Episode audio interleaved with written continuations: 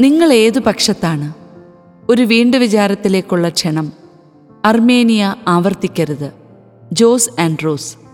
ആയിരത്തി തൊള്ളായിരത്തി മുപ്പത്തി ഒമ്പത് ഓഗസ്റ്റ് ഇരുപത്തിരണ്ട്. പോളണ്ട് കീഴടക്കാൻ ഹിറ്റ്ലർ അവസാനവട്ട തയ്യാറെടുപ്പുകൾ നടത്തുകയാണ്. പട്ടാള മേധാവി ഹെർമൻ ഗോറിങ്ങും കമാൻഡിംഗ് ജനറൽമാരും അടങ്ങിയ സംഘത്തോട് അയാൾ പറഞ്ഞതിങ്ങനെ. ഞാൻ ഉത്തരവിടുന്നു. ഏതെങ്കിലും ഒരാൾ എതിർക്കാൻ മുതിർന്നാൽ ഫയറിംഗ് സ്ക്വാഡ് അവരെ കൊന്നിരിക്കണം. പോളിഷ് വംശജരോ ആ ഭാഷ സംസാരിക്കുന്നവരോ ആണെങ്കിൽ സ്ത്രീയെന്നോ പുരുഷനെന്നോ കുട്ടികളെന്നോ വ്യത്യാസമില്ല. യാതൊരുവിധ കരുണയോ ദയയോ ഇല്ലാതെ കൊന്നുകൊള്ളുക. അല്ലെങ്കിൽ നമുക്ക് ജീവിക്കാൻ ഇടമുണ്ടാകില്ല. അർമേനിയയിലെ ക്രിസ്ത്യാനികളെ കൂട്ടക്കൊല ചെയ്തത് അറിയില്ലേ? പക്ഷേ ഇപ്പോൾ അവരെക്കുറിച്ച് ആരെങ്കിലും എന്തെങ്കിലും പറയുന്നുണ്ടോ? അതാണ് കാര്യം. അർമേനിയയിലെ കൊല്ലപ്പെട്ട ക്രിസ്ത്യാനികളെക്കുറിച്ച് ആരും ഒന്നും പറയുന്നില്ല. ആയിരത്തി തൊള്ളായിരത്തി മുപ്പത്തി ഒമ്പതിലെ ഹിറ്റ്ലറുടെ വാക്കുകൾ അതാണ് സൂചിപ്പിക്കുന്നത്. പിന്നീട് ആയിരത്തി തൊള്ളായിരത്തി തൊണ്ണൂറ്റിയൊന്നിൽ സോവിയറ്റ് യൂണിയൻ തകർന്ന് ആ റിപ്പബ്ലിക്കുകളിൽ ഒന്നായിരുന്ന അർമേനിയ സ്വതന്ത്ര രാജ്യമാകുവോളം ആ വംശഹത്യ ലോകം ചർച്ച ചെയ്തില്ല. ചർച്ച ചെയ്യാൻ ചില കേന്ദ്രങ്ങൾ അനുവദിച്ചിരുന്നില്ല. ഈ അടുത്ത കാലത്ത് മാർപ്പാപ്പയും പിന്നീട് ഇക്കഴിഞ്ഞ ഏപ്രിൽ ഇരുപത്തിനാലിന് അമേരിക്കൻ പ്രസിഡന്റും അർമേനിയയിലേത് നരഹത്യയായിരുന്നുവെന്ന് പറഞ്ഞപ്പോൾ തുർക്കിയും അവരുടെ ഇഷ്ടക്കാരുമൊക്കെ അത് നരഹത്യയല്ലെന്ന് സ്ഥാപിക്കാൻ ശ്രമിക്കുകയായിരുന്നു. അതിപ്പോഴും തുടരുന്നു.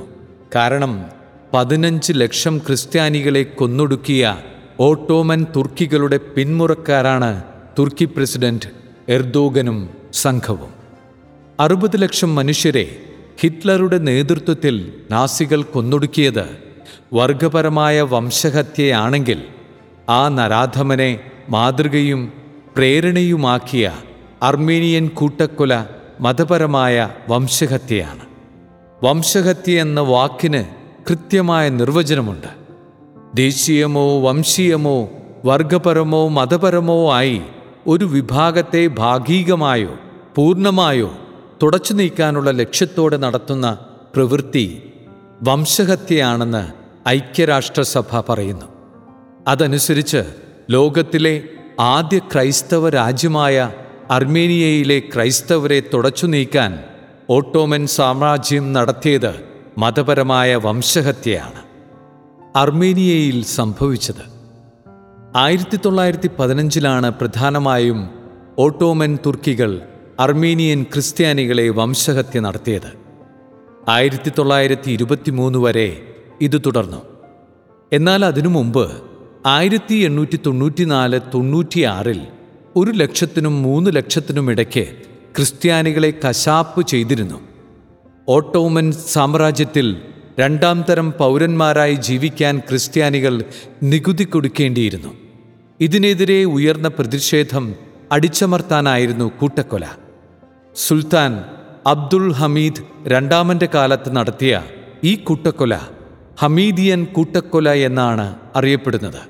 അതായത് കാലങ്ങളായി നിലനിന്നിരുന്ന വംശവെറിയാണ് ഒടുവിൽ ഓട്ടോമൻ മുസ്ലിങ്ങൾ ആയിരത്തി തൊള്ളായിരത്തി പതിനഞ്ചിൽ വംശഹത്യയിലെത്തിച്ചത് ആ ഭയാനകതയുടെ ഒരു ഏകദേശ രൂപം പോലും വ്യക്തമാക്കുവാൻ ഇവിടെ സ്ഥലപരിമിതിയുണ്ട്. എങ്കിലും ഒരു സൂചന നൽകാം. ഓട്ടോമൻ സാമ്രാജ്യത്തിന്റെ കിഴക്കൻ മേഖലകളിലും യുറേഷ്യയിലെ കോക്കസസ് പർവത പ്രദേശങ്ങളിലും ഇന്നത്തെ തുർക്കിയുടെ ഭാഗമായ അനത്തോളിയയിലുമാണ് അർമേനിയക്കാർ ജീവിച്ചിരുന്നത്. ക്രിസ്തുവിന് ആയിരം വർഷങ്ങൾക്ക് മുമ്പ് അവർ ഇവിടങ്ങളിലുണ്ടായിരുന്നു. എ ഡി മുന്നൂറ്റിയൊന്നിൽ ടിരിറ്റേഡ്സ് മൂന്നാമൻ രാജാവ് ക്രിസ്തുമതം സ്വീകരിച്ചതോടെ അർമീനിയ ലോകത്തെ ആദ്യത്തെ ക്രൈസ്തവ രാജ്യമായി. പതിനഞ്ചാം നൂറ്റാണ്ടിൽ അർമേനിയ ഓട്ടോമൻ തുർക്കികളുടെ ഭരണത്തിലായി. അതോടെ അർമേനിയക്കാർ രണ്ടാം തരം പൗരന്മാരായി. അവകാശങ്ങൾ പരിമിതമായി. മനുഷ്യരെ പോലെ ജീവിക്കാൻ പ്രത്യേക നികുതി കൊടുക്കേണ്ടി വന്നു. ഇതൊക്കെയായിട്ടും സാമ്പത്തികമായി ഉന്നതി നേടാൻ കഠിനാധ്വാനികളും മിതഭാഷികളുമായിരുന്ന അർമീനിയൻ വംശജർക്ക് കഴിഞ്ഞു. അതും അവരെ ഭൂരിപക്ഷത്തിന്റെ കണ്ണിലെ കരടാക്കി. ഒന്നാം ലോകമഹായുദ്ധം ആരംഭിച്ചതോടെ തുർക്കി ദുർബലമായി തുടങ്ങി. അർമേനിയക്കാർ കൂടുതലും താമസിച്ചിരുന്ന അനത്തോളിയ തുർക്കിയുടെ ശത്രു രാജ്യമായിരുന്ന റഷ്യയുടെ അതിർത്തിയിലായിരുന്നു. അർമീനിയക്കാർ തുർക്കിക്കെതിരെ റഷ്യയുമായി സഹകരിക്കുന്നുണ്ടെന്ന സംശയവും ബലപ്പെട്ടു. ഇതിനിടെ ആയിരത്തി തൊള്ളായിരത്തി എട്ടിൽ ഓട്ടോമൻ സുൽത്താനെ സ്ഥാനഭ്രഷ്ടനാക്കി Committee of Union and Progress എന്ന പേരിൽ യുവ തുർക്കികളുടെ ഭരണം നിലവിൽ വന്നു. അവർ അർമീനിയക്കാരോടുള്ള പക തീർക്കാൻ തീരുമാനിച്ചു. കുട്ടക്കശാപ്പ്. ആയിരത്തി തൊള്ളായിരത്തി പതിനഞ്ച് ഫെബ്രുവരി മാസത്തിൽ പട്ടാളത്തിലുള്ള അർമീനിയക്കാർക്കെതിരെ നടപടിയെടുത്തുകൊണ്ടായിരുന്നു തുടക്കം. അവരുടെ ആയുധങ്ങൾ തിരികെ വാങ്ങുകയും സർക്കാർ നിയന്ത്രണത്തിലുള്ള മറ്റു തൊഴിലുകളിലേക്ക് മാറ്റുകയും ചെയ്തു. ഏപ്രിൽ ഇരുപത്തിനാലിന് ഇരുന്നൂറ്റമ്പത് അർമീനിയൻ ബുദ്ധിജീവികളെയും എഴുത്തുകാരെയും സാമുദായിക നേതാക്കന്മാരെയും കൂട്ടത്തോടെ അറസ്റ്റ് ചെയ്തു. അവരെ കൂട്ടക്കൊല ചെയ്തുകൊണ്ടായിരുന്നു മനുഷ്യ മനസാക്ഷിയെ നടുക്കിയ നരഹത്യയുടെ ഉദ്ഘാടനം ഓട്ടോമൻ തുർക്കികൾ നിർവഹിച്ചത്. അർമേനിയക്കാരുടെ പ്രമുഖരെ വധിച്ച ഏപ്രിൽ ഇരുപത്തിനാല് ആണ് ഇന്നും അർമേനിയൻ വംശഹത്യയുടെ ഓർമ്മദിനമായി ആചരിക്കുന്നത്. ഏപ്രിൽ മാസത്തിൽ തന്നെ ഈ പരീക്ഷണം വ്യാപിപ്പിക്കാൻ യുവതുർക്കികൾ തീരുമാനിച്ചു. റഷ്യൻ അതിർത്തിയായ അനത്തോളിയയിലേക്ക് യുവതുർക്കികളുടെ നിർദ്ദേശപ്രകാരം പട്ടാളമെത്തി. പന്ത്രണ്ട് വയസ്സിനു മുകളിലുള്ള മുഴുവൻ പുരുഷന്മാരെയും കൊന്നൊടുക്കി. ബാക്കിയുള്ളവർ വീടും സ്വത്തുവകകളും ഉപേക്ഷിച്ച് മരുഭൂമിയിലൂടെ സിറിയയിലേക്ക് നീങ്ങാൻ ഉത്തരവായി. പ്രായമായവരെയും കുഞ്ഞുങ്ങളെയുമൊക്കെ തോളിലേന്തി ഉള്ളതെല്ലാം ഉപേക്ഷിച്ച് അടുത്തുള്ള മരുഭൂമിയിലേക്ക് ആളുകൾ നിരനിരയായി നീങ്ങിത്തുടങ്ങി. കിഴക്കൻ അനത്തോളിയയിലെ ചില പ്രദേശങ്ങളിൽ കുറെ കുട്ടികളെ മതം മാറ്റി മുസ്ലിം കുടുംബങ്ങൾക്ക് വളർത്താൻ കൊടുത്തുവെന്ന് ചില ലേഖനങ്ങളിൽ കാണുന്നു. ബാക്കിയുള്ളവരെ മരുഭൂമിയിലേക്കുള്ള യാത്രയാക്കിയത് കൊല്ലാക്കൊല നടത്താൻ വേണ്ടി മാത്രമായിരുന്നു. യാത്രക്കിടയിൽ ഭക്ഷണവും വെള്ളവുമില്ലാതെ ആളുകൾ മരിച്ചു വീണു. മരുഭൂമിയിലൂടെയുള്ള യാത്രക്കിടെ ചത്തുചീഞ്ഞ കുതിരയുടെ ശവം ആർത്തിയോടെ തിന്നുന്ന കുട്ടികളുടെ ഉൾപ്പെടെയുള്ള ചിത്രം മനസാക്ഷിയെ നടുക്കുന്നതാണ്. മരുഭൂമിയിലൂടെയുള്ള ആ യാത്രയിൽ മിക്കവരും മരിച്ചു വീണു. കുറെ പേരെ വെടിവെച്ചു കൊന്നു. യുവതികളെ കൂട്ടമാനഭംഗത്തിനിരയാക്കി. സിറിയൻ മരുഭൂമികളിലൂടെ കൊണ്ടുപോയ സ്ത്രീകളിലും കുട്ടികളിലും ബാക്കിയായവരെ കോൺസെൻട്രേഷൻ ക്യാമ്പുകളിൽ എത്തിച്ച് കൂട്ടക്കുരുതി നടത്തി. വലിയ കുഴികളിലേക്ക് മനുഷ്യരെ കൂട്ടത്തോടെ കൊന്നിട്ട ശേഷം മണ്ണിട്ട് മൂടുകയായിരുന്നു. നിരവധി പേരെ കുരിശിൽ തറച്ചുകൊന്നു. സ്ത്രീകളാണ് ഏറ്റവും കൊടിയ പീഡനങ്ങൾക്കിരയായത്. കൊല്ലുന്നതിനു മുമ്പ് സൈനികരും അർദ്ധസൈനികരും നാട്ടുകാരുമൊക്കെ പെൺകുട്ടികളെ മാനഭംഗപ്പെടുത്തി. ആരും ചോദിക്കാനില്ലാത്തതുകൊണ്ട് ക്രൂരമായ കാമപ്പേക്കൂത്തുകളാണ് നടന്നത്. സഹികെട്ട ക്രിസ്ത്യൻ സ്ത്രീകളിൽ വലിയൊരു വിഭാഗം യൂഫ്രട്ടീസ് നദിയിൽ ചാടി ജീവനൊടുക്കി. കണ്ണടച്ച് ഇരുട്ടാക്കാൻ ശ്രമം. അർമീനിയൻ വംശഹത്യയെക്കുറിച്ചുള്ള ഡോക്യുമെന്ററികൾ പൂർണമായും നശിപ്പിച്ചും അതേക്കുറിച്ച് സംസാരിക്കുന്നതും എഴുതുന്നതും വിലക്കിയും തുർക്കി ഇത് വംശഹത്യയല്ലെന്ന് സ്ഥാപിക്കാൻ പെടാപ്പാട് പെടുകയാണ് ഒട്ടോമൻ പട്ടാളത്തിൽ നിർണായക സ്ഥാനത്തുണ്ടായിരുന്ന ജർമ്മൻകാർ ഉൾപ്പെടെയുള്ള വിദേശികളായ ഉദ്യോഗസ്ഥരും മിഷണറിമാരും കൂട്ടക്കൊലയെക്കുറിച്ചുള്ള വിവരങ്ങൾ പുറംലോകമെത്തിച്ചു യുദ്ധാനന്തര കോടതികളിൽ നിർണായക വിവരങ്ങൾ നൽകിയവരിൽ വംശഹത്യയുടെ കാലത്ത് ഒട്ടോമൻ സർക്കാരിലും സൈന്യത്തിലും പ്രവർത്തിച്ച തുർക്കികളുമുണ്ടായിരുന്നു. അർമീനിയൻ വംശഹത്യ നടന്നെന്ന് സമ്മതിക്കാൻ മാത്രമല്ല അതിന്റെ ഓർമ്മകൾ പോലും ബാക്കിയുണ്ടാകരുതെന്ന് ശഠിക്കുന്നവരാണ് തുർക്കി പ്രസിഡന്റ് എർദോഗനും കൂട്ടാളികളും. രണ്ടായിരത്തി പതിനാലിൽ ദർ എസോറിൽ രക്തസാക്ഷികളുടെ നാമധേയത്തിലുള്ള അർമീനിയൻ വംശഹത്യ സ്മാരക ദേവാലയം ഇസ്ലാമിക് സ്റ്റേറ്റ് ഭീകരർ തകർത്തു. ചരിത്രപ്രസിദ്ധമായ ഹാഗിയ സോഫിയ ദേവാലയം മോസ്കാക്കി മാറ്റിയത് അടുത്തിടെയാണ്. അതൊറ്റപ്പെട്ട സംഭവമല്ലെന്നും ഓർക്കണം. പഴയ ഓട്ടോമൻ സാമ്രാജ്യത്തിന്റെ അവകാശികളായ തുർക്കിയുടെ മനോഭാവം ഇപ്പോഴും പഴയതു തന്നെയാണെന്ന് തെളിയിക്കുന്ന സംഭവ വികാസങ്ങളാണ് നടന്നുകൊണ്ടിരിക്കുന്നത്. നാസികൾ യഹൂദരെ കൊന്നൊടുക്കാൻ ഒരുക്കിയ ഔഷ്വിറ്റ്സ് തടങ്കൽ പാളയത്തിന് തുല്യമാണ് അർമീനിയക്കാരെ കൂട്ടക്കൊല ചെയ്ത സ്ഥലങ്ങളിലൊന്നായ ദയർ എസ്സോർ എന്ന് മാധ്യമങ്ങളും ചരിത്രകാരന്മാരും വിശേഷിപ്പിച്ചിരുന്നു.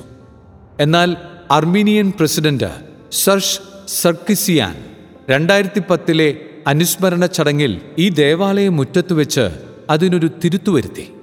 അർമീനിയക്കാരുടെ ഔഷ്വിറ്റ് ആണ് ദേറസോർ എന്നല്ല യഹൂദരുടെ ദേറസോർ ആണ് ഔഷ്വിറ്റ്സ് എന്ന് പറയണമെന്നായിരുന്നു അദ്ദേഹത്തിന്റെ പ്രസംഗം. കാരണം ഇരുപതാം നൂറ്റാണ്ടിലെ ആദ്യത്തെ വംശഹത്യ നടന്നത് ദേർ എസ്സോറിലാണ്. പിന്നീടാണ് ഈ മാതൃകയിൽ ഹിറ്റ്ലർ യഹൂദരെ കൊന്നൊടുക്കിയത്. വംശഹത്യ തന്നെ അർമേനിയയിൽ നടന്നത് വംശഹത്യയല്ലെന്നും രാജ്യത്തോട് കൂറു പുലർത്താത്തവരോടുള്ള ഭൂരിപക്ഷത്തിന്റെ സ്വാഭാവിക പ്രതികരണമാണെന്നുമുള്ള ചില വ്യാഖ്യാനങ്ങൾ ഏറ്റുപിടിക്കാൻ ഇങ്ങ് കേരളത്തിലുമുണ്ട് ചിലർ. പക്ഷേ പതിനഞ്ച് ലക്ഷം നിസ്സഹായരായ മനുഷ്യരുടെ ചോരപ്പുഴകൾ തീവ്രവാദത്തിന്റെയും ദുർവിധിയുടെയും പക്ഷപാതിത്വത്തിന്റെയും നുണയുടെയും മണ്ണിട്ട് മൂടാൻ ഏറെ പണിപ്പെട്ടാലും കഴിയുമെന്ന് തോന്നുന്നില്ല. കൊല്ലപ്പെട്ടവരിൽ ക്രിസ്ത്യാനികൾ മാത്രമല്ലെന്നുള്ളതാണ് തുർക്കി ഉന്നയിക്കുന്ന പ്രധാന വാദം. വംശഹത്യയിൽ മാത്രമല്ല ഏതു കൂട്ടക്കൊലയിലും കൊല്ലപ്പെടുന്നത് ഒരു വിഭാഗക്കാർ മാത്രമല്ലല്ലോ. എന്നിട്ടും കൂട്ടക്കൊലയെന്നും വംശഹത്യയെന്നുമൊക്കെ പറഞ്ഞ് നാം അവയുടെ വാർഷികങ്ങൾ ആചരിക്കാറുണ്ടല്ലോ. ജർമ്മൻകാർ ഉൾപ്പെടെ കൊല്ലപ്പെട്ടിട്ടുള്ളതുകൊണ്ട് ഏറ്റവും വലിയ വംശഹത്യയായിരുന്ന ജൂത വംശഹത്യയും ഇതേ ന്യായം പറഞ്ഞ് എഴുതിത്തള്ളുമോ തങ്ങളുടെ കാര്യത്തിൽ മാത്രം ഇരവാദം ഉയർത്തുകയും തങ്ങൾ കൊന്നൊടുക്കിയവരുടെ കാര്യത്തിൽ മൗനം പാലിക്കുകയും ചെയ്യുന്നവർ ഇതിന് ഉത്തരം കണ്ടെത്തേണ്ടി വരും എന്തായാലും തുർക്കിയുടെ എതിർപ്പ് വകവയ്ക്കാതെ ജർമ്മനിയും റഷ്യയും ഇറ്റലിയും അമേരിക്കയും ഫ്രാൻസും ഉൾപ്പെടെ ഇരുപത്തിയൊമ്പത് രാജ്യങ്ങൾ അർമീനിയയിൽ നടന്നത് വംശഹത്യയാണെന്ന് അംഗീകരിച്ചു കഴിഞ്ഞു. ആവർത്തിക്കാൻ അനുവദിക്കരുത്. ന്യായീകരിക്കാനും പകരം വീട്ടാനുമുള്ളതല്ല. തിന്മകൾ ആവർത്തിക്കാതിരിക്കാനുള്ള പാഠപുസ്തകമാണ് ചരിത്രം. അർമേനിയൻ ക്രിസ്ത്യാനികളുടെ വംശഹത്യ പിൽക്കാലത്ത് ഹിറ്റ്ലറെപ്പോലെ ലോകം വെറുക്കുന്ന വംശവെറിയനെ പോലും ആകർഷിച്ചു എന്നതും ചരിത്രപാഠമാണ്. അതിനിയും സംഭവിക്കരുതെന്ന് ആഗ്രഹിക്കുന്നവരാണ് ലോകത്തേറെ കൊലയാളികളെ മുന്നോട്ടു പോകാൻ അനുവദിക്കരുത്. അർമേനിയൻ വംശഹത്യയുടെ ചരിത്രം നമ്മെ വേദനിപ്പിക്കുന്നില്ലെങ്കിൽ അത്യന്തം പൈശാചികമായിരുന്നു അതെന്ന് പറയുന്നില്ലെങ്കിൽ രണ്ട് കാര്യങ്ങൾ ഉറപ്പാണ്.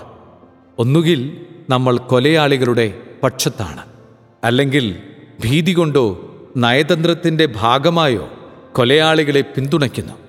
രണ്ടായാലും ഇരയുടെ പക്ഷത്തല്ല. കൊലയാളിയുടെ പക്ഷത്ത് നിൽക്കവേ നീതി നടപ്പാക്കുമെന്നും സമാധാനം ഉറപ്പാക്കുമെന്നും ആരെങ്കിലും പറഞ്ഞാൽ വിശ്വസിക്കരുത്. അതിനാണ് ചരിത്രം പഠിക്കുന്നത്.